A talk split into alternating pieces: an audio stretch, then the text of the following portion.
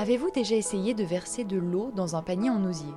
Le résultat n'est en fait jamais concluant pour ce qui est de la préservation du liquide. Et la problématique devient alors la suivante comment colmater les fuites et éviter la déperdition du liquide? Et c'est précisément cette image très concrète que l'on peut garder en tête lorsque l'on aborde le sujet des bandas et de la préservation de l'énergie vitale dans le corps. Je suis très heureuse de vous retrouver aujourd'hui pour parler d'un sujet que je trouve absolument passionnant pour quiconque s'intéresse au yoga, les bandas. Alors parfois, notre rencontre avec les bandas, bah, c'est un petit peu obscur. Et c'est ce qui a été mon cas d'ailleurs. Je me souviens du jour où ma professeure nous a suggéré d'engager Moula Banda, j'ai été un petit peu déroutée, dirons-nous. Mais finalement, la pratique des bandas, c'est comme beaucoup de choses en yoga d'ailleurs, L'intellectualiser, pourquoi pas La comprendre, c'est bien.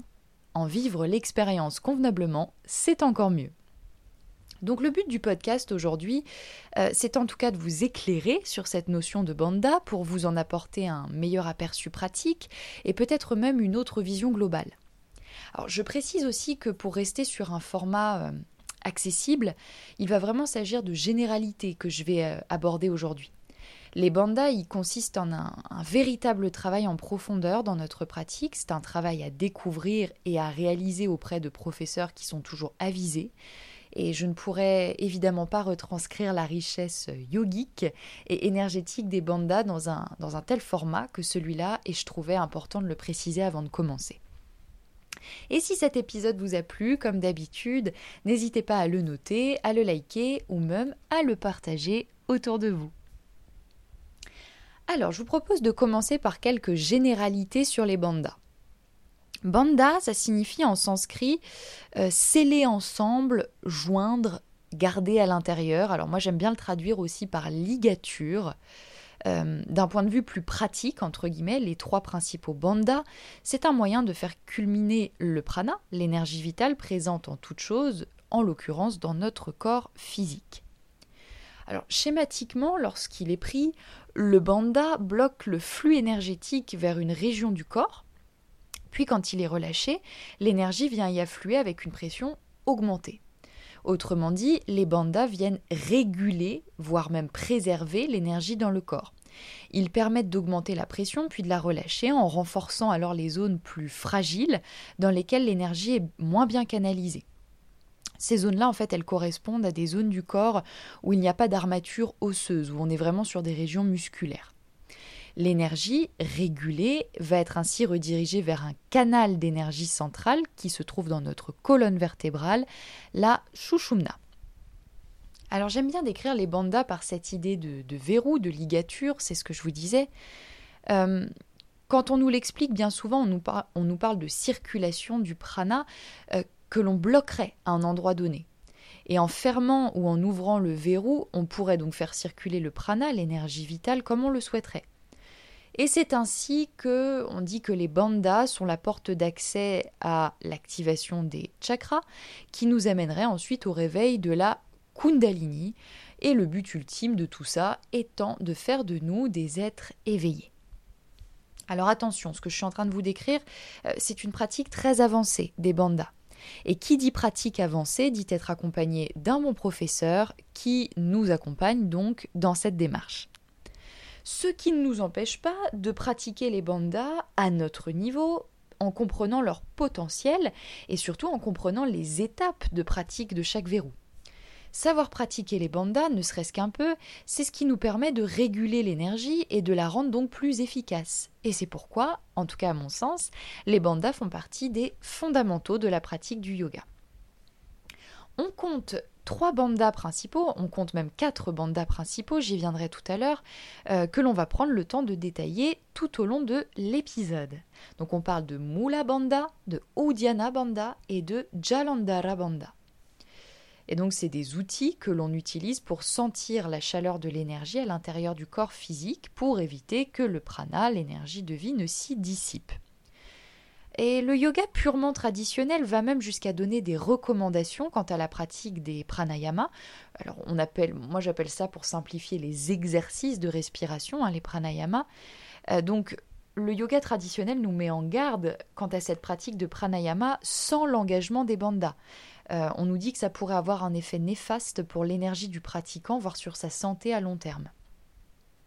Alors, ce qu'il faut comprendre, c'est que les bandas n'ont rien de spirituel et de complètement ésotérique, et ils vont au contraire s'inscrire dans une pratique qui est, à mon sens, très concrète. Pratiquer les bandas, ça revient en fait à avoir une pratique euh, consciente, si je puis dire. De manière générale, j'y reviens, je vous le disais, on parle souvent de quatre bandas. Donc Mula Banda, qui est situé au niveau du plancher pelvien du périnée.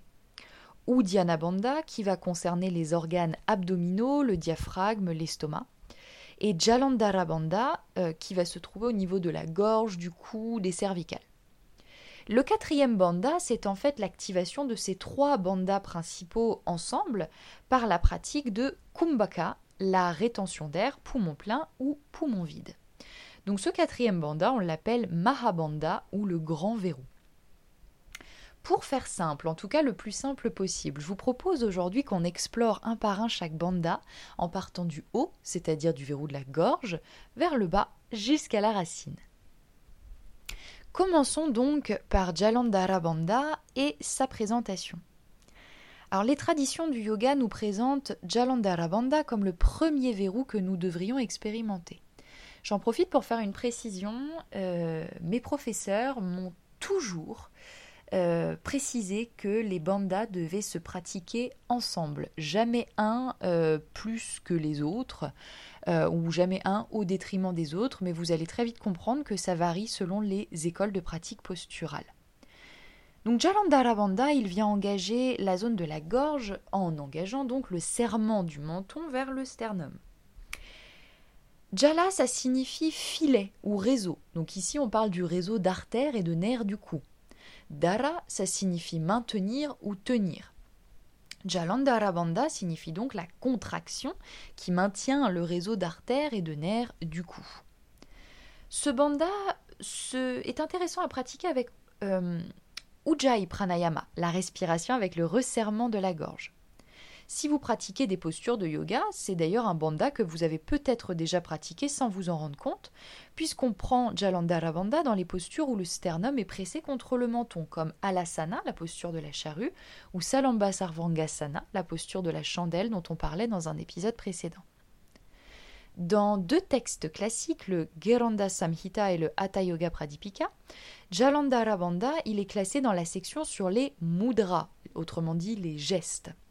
Même si techniquement les bandas ne sont pas identiques aux mudras, on vient les regrouper parce qu'ils vont tous les deux induire une canalisation de l'énergie dans le corps qui sera propice à des pratiques plus élevées de méditation et d'éveil. Alors quand est-ce qu'on pratique Jalandhara Bandha? Comme tous les bandas, c'est intéressant de le pratiquer après euh, des séries de postures, d'asana et de pranayama, des exercices respiratoires c'est pas mal aussi de le pratiquer, de les pratiquer ces bandas avant de méditer. Alors on parle de pas mal de bienfaits pour Jalandhara Bandha, euh, notamment d'un point de vue purement physique, puisque ce banda nous aiderait à améliorer la capacité à retenir la respiration pendant longtemps pour développer la concentration. C'est un banda qui est bénéfique en cas de maladie de la gorge, qui vient donc réguler les fonctions de la thyroïde aussi, et qui viendrait réguler la parathyroïde. Pratiquer Jalandhara serait également bon pour le système circulatoire puisque ça a un effet positif sur la pression artérielle et sur le cœur. Alors attention, je précise que toutes ces, toutes ces informations que je vous donne s'apparentent au bien-être. Et je trouve qu'il est important de réaliser que le but de la pratique des bandas, comme la pratique du yoga d'ailleurs, d'un point de vue traditionnel, n'est pas de se faire du bien, mais de faire circuler plus harmonieusement l'énergie vitale dans le corps. Ça va forcément euh, induire du bien-être, mais ce n'est pas le but principal. D'un point de vue énergétique, justement, Jalandhara empêche l'énergie pranique, l'énergie de vie, de remonter. Lorsqu'il est pratiqué avec Mula Bandha, le verrou de la racine qu'on va aborder tout à l'heure, il peut créer un verrouillage du prana, l'énergie ascendante, et de l'apana, l'énergie descendante dans le corps. Les deux énergies peuvent alors se mélanger et stimuler la zone de Manipura Chakra, le centre énergétique du plexus solaire. Alors comment est-ce qu'on pratique Jalandhara Bandha? Il s'agit en fait de se placer en rétention de souffle à poumon vide ou à poumon plein. On s'assoit, on place les mains sur les genoux, on roule les épaules vers l'arrière et on vient étirer la nuque légèrement, très légèrement vers l'avant en gardant le dos très long. Donc on allonge la colonne vertébrale, on détend les épaules et on vient lever au maximum le sternum. Il s'agit ensuite de presser fermement le menton vers la poitrine ou vers les clavicules pour créer une pression ferme au niveau de la trachée et de l'œsophage. On retient ensuite le souffle aussi longtemps que possible, toujours de manière confortable, sans avoir de tension dans la nuque. Et euh, une fois la pratique terminée, on relève la tête et sur une longue expiration, on revient dans la position de départ. Voilà pour Jalandhara Bandha. Euh, on peut à présent aborder le deuxième bandha qui est Uddiyana Bandha. Donc c'est le deuxième des trois bandhas principaux, des trois bandhas classiques dans la pratique du yoga. Euh, Uddiyana signifie soulever. Donc le mot sanskrit Uddiyana exprime l'action de s'envoler, de prendre son essor, c'est en fait l'envol du diaphragme. Il s'agit de creuser le ventre à partir de la zone sous le nombril et jusqu'au diaphragme. Uddiyana il est pratiqué pour renforcer et pour tonifier les muscles abdominaux d'un point de vue purement physique mais il nous aide aussi à pratiquer une respiration contrôlée, ce qui va renforcer la capacité pulmonaire, ce qui va permettre de réduire le stress, de masser les organes internes, depuis le foie, les intestins, le pancréas, et jusqu'au cœur d'ailleurs. Alors justement, parlons des effets euh, purement concrets, dirons-nous, d'Uddiyana Bandha. Ces effets sont assez puissants et ils sont surtout multiples, puisque c'est une pratique, Uddiyana Bandha, qui permet une revitalisation générale. Donc Uddiyana Bandha, son premier effet, c'est une expansion de la respiration. La pratique régulière d'Uddiyana Bandha renforce les muscles inspiratoires et vient augmenter la mobilité du diaphragme. Uddiyana Bandha permet aussi la régulation du système digestif. On envisage Uddiyana Bandha comme une technique de nettoyage qui vient favoriser la décomposition des aliments et aussi l'assimilation des nutriments. Et d'un point de vue énergétique aussi, Uddiyana Bandha va venir attiser le feu digestif dans la région du nombril. d'un point de vue mécanique, on va dire, euh, Uddiyana Bandha, ça va créer un brassage en fait, qui va permettre de décongestionner le foie et de masser la vésicule biliaire et le pancréas. Euh, Uddiyana Bandha, c'est aussi une pratique qui est assez efficace pour évacuer le stress, puisque ça provoque un massage interne qui va à son tour provoquer une stimulation mécanique des fibres nerveuses autonomes. Et donc cette pratique va permettre une régulation du système nerveux végétatif, celui qui contrôle le bon fonctionnement de nos viscères. Uddiyana Bandha rétablit aussi l'équilibre entre le système nerveux sympathique qui se trouve sollicité en cas de stress, donc l'équilibre entre le système sympathique et le système nerveux parasympathique qui assure au contraire le retour à la normale. Uddiyana Bandha permet aussi une amélioration de la circulation sanguine, puisque le soulèvement du diaphragme euh, et son effet d'aspiration aussi vers le haut va favoriser le retour du sang vers le cœur. Et par-delà tous ces bienfaits euh, physiologiques, Uddiyana Bandha vient agir très favorablement sur l'esprit, puisqu'il nous redonne de l'énergie, de l'enthousiasme. Euh, le Hatha Yoga Pradipika nous le disait déjà, hein, quiconque le pratique continuellement s'il est vieux redevient jeune tout un programme. Donc je précise à nouveau, comme Jalandhara Bandha, euh, qu'il s'agit d'effets euh, bien-être, on va dire, mais qui ne sont pas ceux qui sont recherchés dans une pratique traditionnelle du yoga. Alors, comment on pratique euh, Uddiyana Bandha finalement? Le Hatha Yoga Pradipika nous donne la réponse à nouveau. on doit tirer vers soi et presser vers l'arrière contre la colonne vertébrale la portion du ventre au-dessus du nombril. Donc en fait, il existe énormément de postures, en plus de la posture assise, qui nous permettent de pratiquer Uddiyana Bandha. C'est d'ailleurs un exercice que j'inclus euh, beaucoup dans la pratique posturale lors de mes cours, collectifs ou particuliers. Dans tous les cas, il s'agit de relâcher complètement les muscles abdominaux, ce qui est indispensable pour assurer le soulèvement maximal des viscères abdominaux. Après une inspiration profonde, on vient expirer profondément. Et puis sans reprendre d'air, on aspire le ventre sous la cage thoracique qui vient naturellement s'ouvrir, mais toujours à poumon vide. On soulève donc le diaphragme comme si on voulait prendre une inspiration, mais sans faire rentrer aucun air dans les poumons. Les viscères sont alors tirés vers l'arrière, puis aspirés vers le haut et plaqués contre la colonne vertébrale. Et on a un ventre qui apparaît ici complètement vidé. Donc on peut rester quelques secondes de rétention ici, puis on relâche d'abord les muscles de l'abdomen, puis le diaphragme avant d'inspirer. Pendant la pratique d'Uddiyana Bandha, euh, il est très important de rester concentré sur le soulèvement maximal du diaphragme. C'est très important de ne pas le laisser s'affaisser. Et très rapidement d'ailleurs, on ressentira que l'exercice viendra dégager beaucoup beaucoup de chaleur dans le corps. Alors avant d'inspirer, il faut surtout bien regonfler le ventre d'abord en relâchant les muscles abdominaux. Sinon, la dépression créée à l'intérieur des poumons suscite un espèce d'appel d'air un peu brutal et euh, ça peut provoquer un bruit bizarre dans la gorge et une sensation vraiment très très désagréable dans les poumons. Voilà pour Uddiyana Bandha, je vous propose à présent de décrire Mula Bandha. Mula Bandha que l'on va aborder ici comme le dernier verrou majeur de la pratique du yoga.